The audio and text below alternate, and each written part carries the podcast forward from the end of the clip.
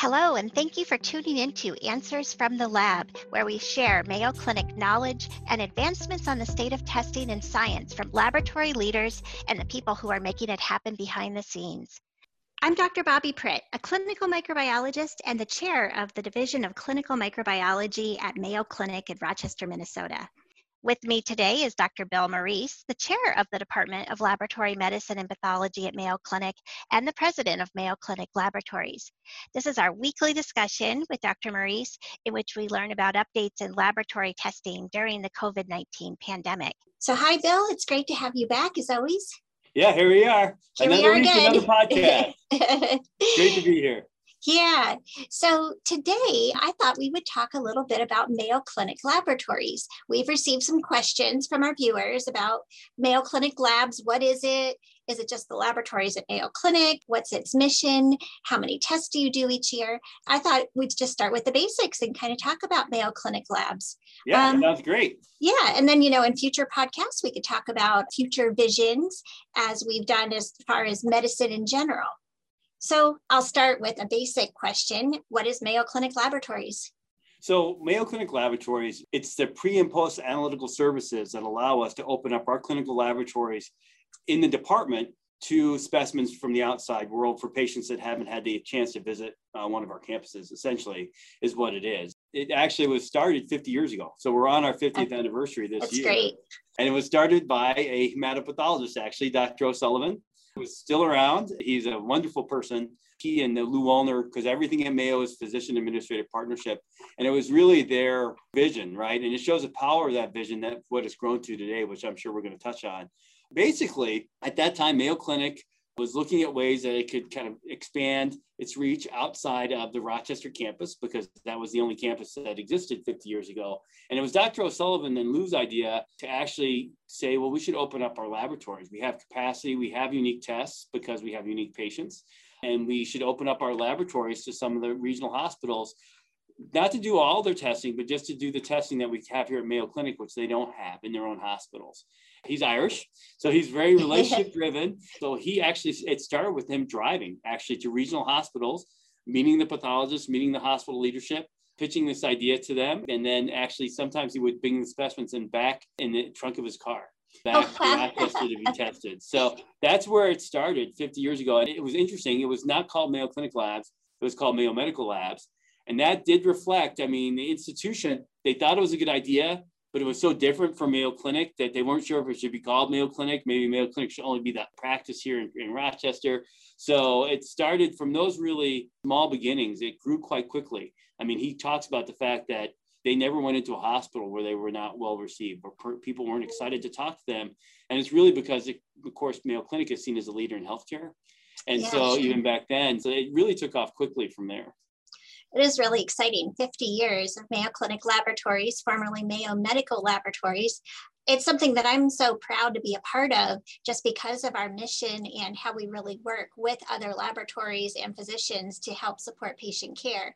We, yeah, we have our mission that we really hold true to. Yeah, no, you're right. I mean, especially for you, someone our former vice chair of education, personally, I mean, I, I don't know if I would have done pathology if I had not been at Mayo, just because it is so interactive here. You get a chance to talk to people outside all the time, consult with them when they send things in. You know, you can give them information because there's a big educational component around the individual tests and talking to the providers and sometimes even the patients about their results. Oh but yeah, I get calls all the time and people have my personal number and I don't mind at all, you know, it goes right to me. They don't have to go through layers of administration and and I love hearing directly from the people ordering our tests that just want to know more about it. Yeah, no, you're right. And the other piece of it too is for Mayo Clinic Labs, Mayo Medical Labs at the time, it's also educating the hospitals about how to best use their labs to support mm-hmm. their patient care, as we've done here through the pandemic. So helping them to grow their laboratories actually it was a big part of what we did. The other real secret to Mayo Clinic Labs is the founders, particularly Lou Wallner, again, the administrator, understood what made Mayo special. Mayo is very system driven.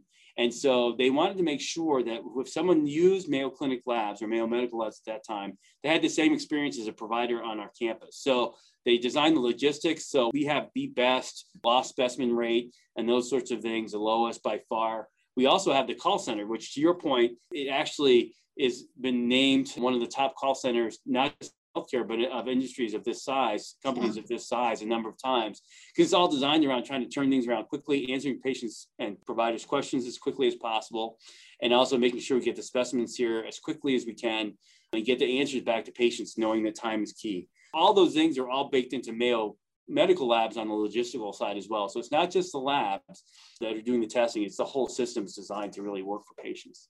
Yeah, well, you know, you've brought up a number of really important points. I think we're the largest reference laboratory in the United States that is fully integrated with a world renowned medical hospital.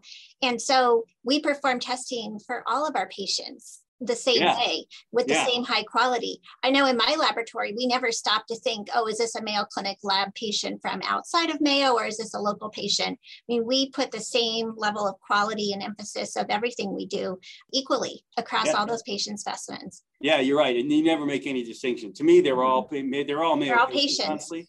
Um, that's why in fact, that I was really, uh, I helped lead the charge to change the name from Mayo Medical Labs to Mayo Clinic Labs. I did ask Dr. O'Sullivan about that if he if he was disappointed. He was actually really excited. Oh, good. Uh, because you know, to me, oftentimes it made people feel like, well, then it's just if it's Mayo Medical Labs, it's not Mayo Clinic, or does it somehow get treated differently? Mm-hmm. To me, it, it's Mayo Clinic's laboratories being available to patients outside of our campus, right? So uh, having it called that was important to me. And it just the timing was right too, because the institution was willing to look at that. And the other piece of it, to your point, is we never stop at Mayo and say, well, what's the business case for this test? I mean, we we make create tests based on patient needs, and then we make them available to the outside because we understand there's patients outside of our walls that need them too. As if, for instance, the diseases that I'm interested in, uh, LGL leukemias are quite rare but yet we had a practice here. We created tests to help diagnose that condition.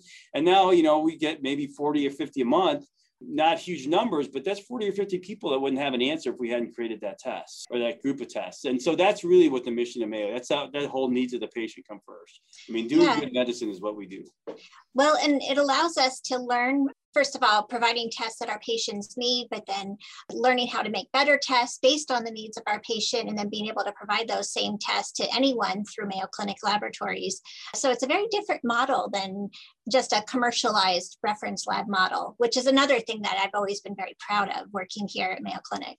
Yeah, I know, I agree. I, I'm sure that you've had the same experience because the other piece of it is that highly collaborative nature with the people sending us the tests. We're not just, you know, we get on the phone, we talk, as you say. So I learned, I've learned a lot about these diseases from the outside by talking clinicians and to the pathologists and others that are sending the tests, understanding what the clinical scenario is.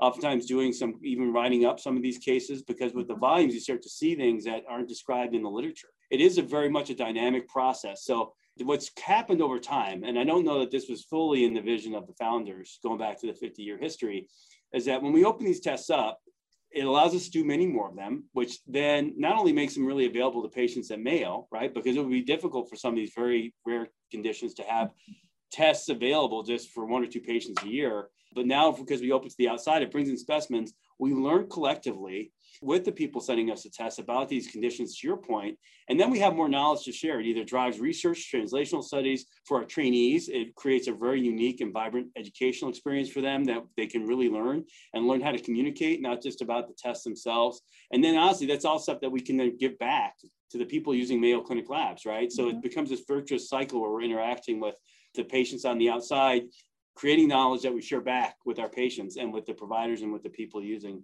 Mayo Clinic labs. And pre-pandemic, we had over 4,000 hospital-based customers in the United States. And at that point, it's the number fluctuates a little bit, but definitely over 75 countries. So we're really a global business at this point, which is pretty astounding when you think back to Dr. O'Sullivan driving his car around, you know, southern. it was specimens in the trunk of his car. Yeah. yeah. Interestingly, just so as an interesting tidbit, we have the Mayo Clinic Health System, right, which is mm-hmm. Eau Claire, La Crosse, Mankato, Albert Lea, so hospitals and healthcare settings across our region. The first president of the health system was actually Dr. O'Sullivan because oh, he, nice. he, knew most of the people and he had built all these relationships. And I think that spirit actually still lives in Mayo Clinic Labs today, which is something I'm, I'm really proud of too, because. I love the idea that we're part of a community and that the labs is just a conduit to create that. Yeah, well, really nicely said. So today then, do you uh, have an idea of how many tests we perform each year? Well, it's been it's a little bit skewed by yeah. With COVID, it's a little But I know pre-COVID, we did we hit in 2019, we did 25 million tests. Yeah, wow. And so a lot. So we are the, unique in that way too. We're very highly. There's other reference labs which are bigger, but in terms of doing almost all of it on this campus, a little bit in Arizona and Florida is very unique. Most of those 25 million tests were done here. Interestingly, on this campus, and interestingly, what started is opening up our uh, basically our excess capacity to the outside has now actually flipped. So we do more testing for the outside world than we do for our own patients. So it's about, it used to be, it, it just crossed the 50 50 threshold, I think my second or third year in this role.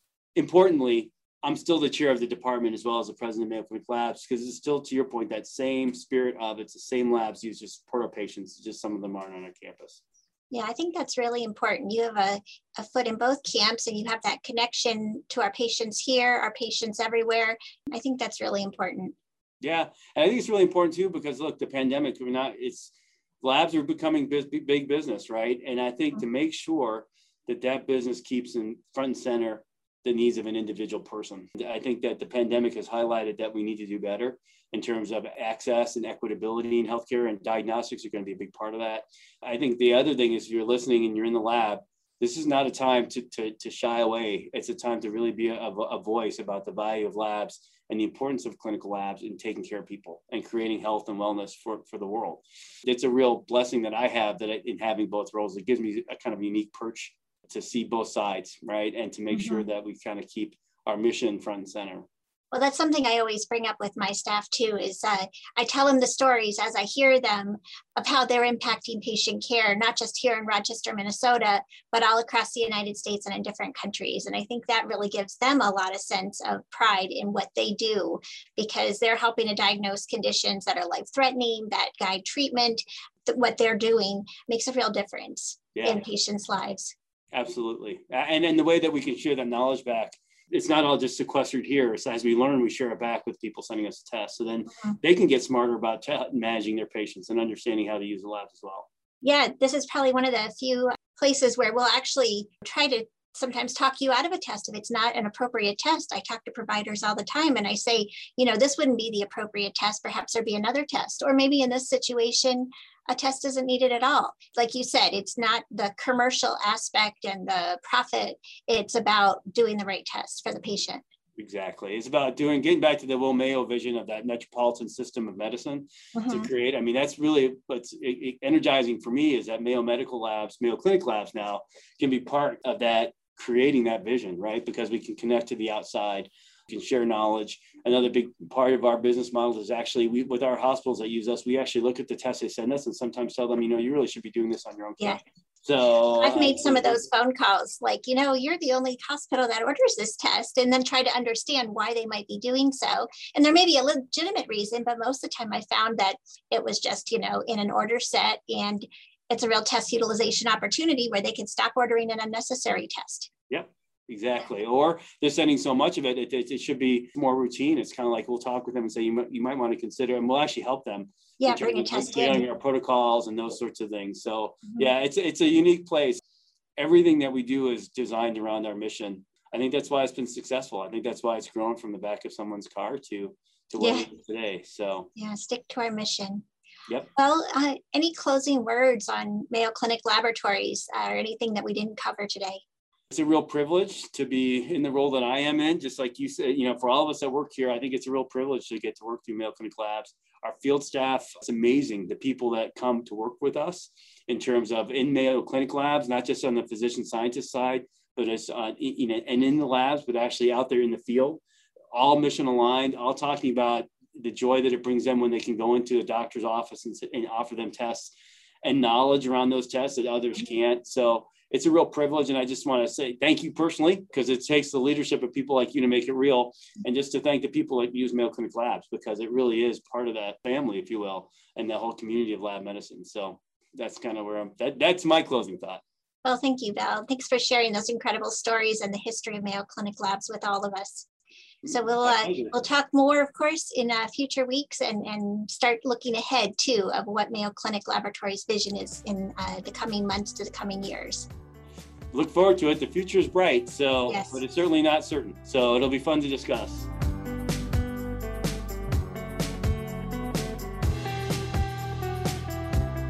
Thank you so much for tuning in to Answers from the Lab. Be sure to subscribe to this podcast and don't forget to tune in every Thursday and every other Tuesday.